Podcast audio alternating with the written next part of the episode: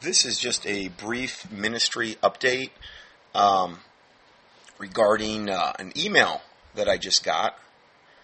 And um, I wanted to put this out there to, I think, for my listeners to understand this is what we're going to. I'm not saying that everybody's called to exactly do this, but I believe that his remnant is going to be called to engage this level of wickedness on an increasing level. And the bottom line is, is God has not given us a spirit of fear. And we are to be good soldiers for Jesus Christ. We are to war a good warfare. When the enemy shall come in like a flood, the Lord will raise up a standard against him. This is the heritage of the servants of the Lord, and his righteousness is and the righteousness is of him. So we're called to this war, and this um, this email that I'm, I'm, getting ready to read you kind of will drive that home. This is from a high level occultist witch named Jenny Telesky, and uh, it's entitled "Now You Cross the Line, Maggot."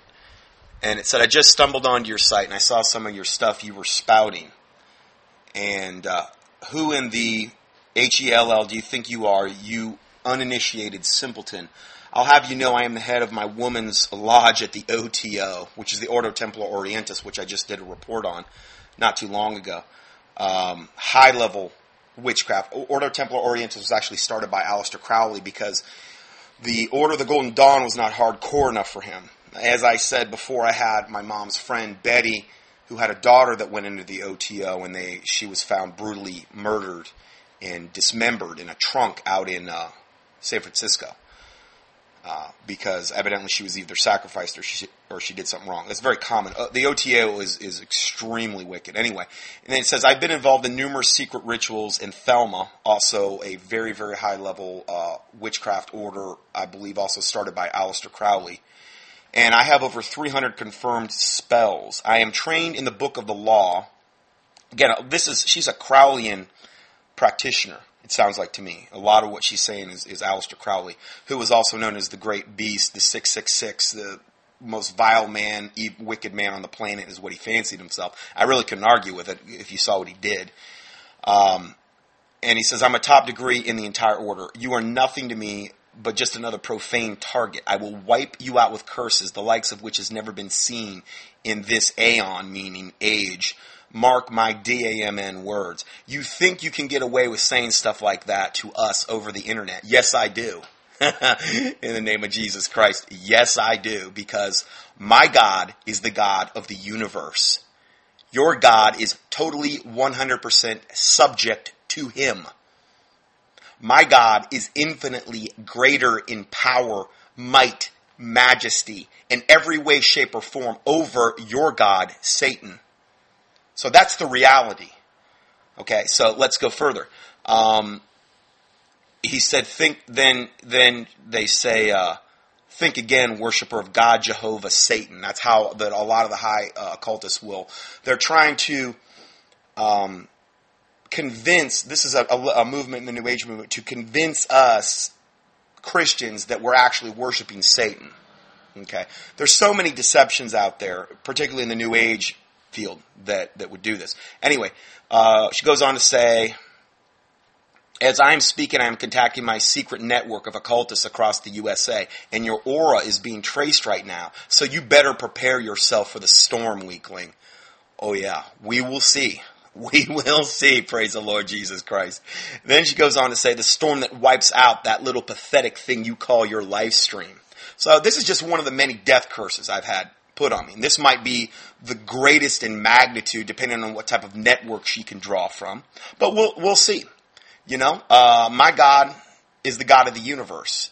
And I have the faith to believe that He can protect me and my family and this ministry and my listeners and the body of Christ and whoever else he chooses to protect, you know, whenever he wants to do that and to the extent to which he wants to do that. And I just believe we have to have the faith in order to appropriate that protection because without faith, it is impossible to please God. So going further, you're, she said, you're a stinking dead Christ fag. I live in Germany, but if but if I want, I can. If I want to, I can be anywhere, anytime, and I can kill you in over 700 ways. And that's just using transcendental meditation. we will see. You want to try astral projecting in here? Well, let me tell you something. I didn't say this on air, but we had an experience about uh, two months ago. I'm not going to go into great detail, but we had somebody try to astral project into the house. Okay? And um, they were cast, their, their silver cord was cut. Okay? Because when you astral project, your silver cord is cut.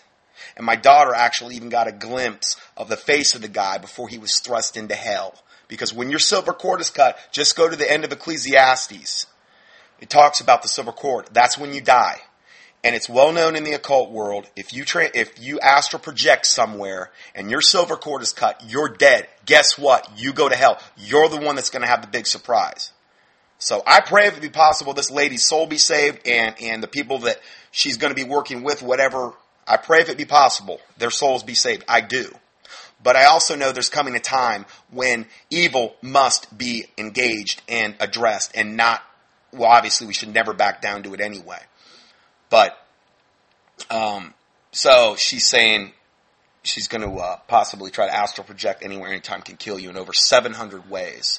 Well, why not 800? Oh, anyway.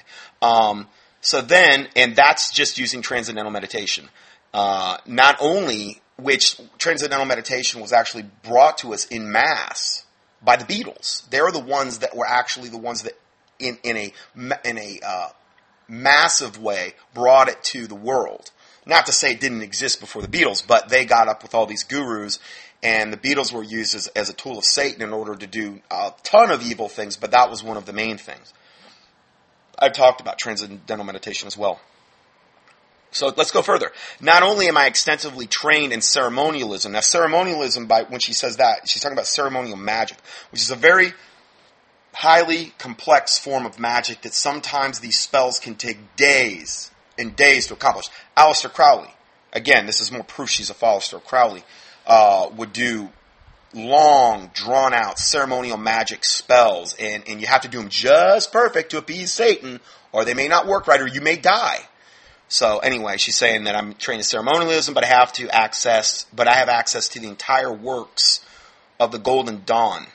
The Golden Dawn again was um, what I believe C.S. Lewis was in, and uh, Tolkien and I did I did a teaching on that. And Aleister Crowley was originally in it, but it wasn't. He said it wasn't hardcore enough for him, and he left.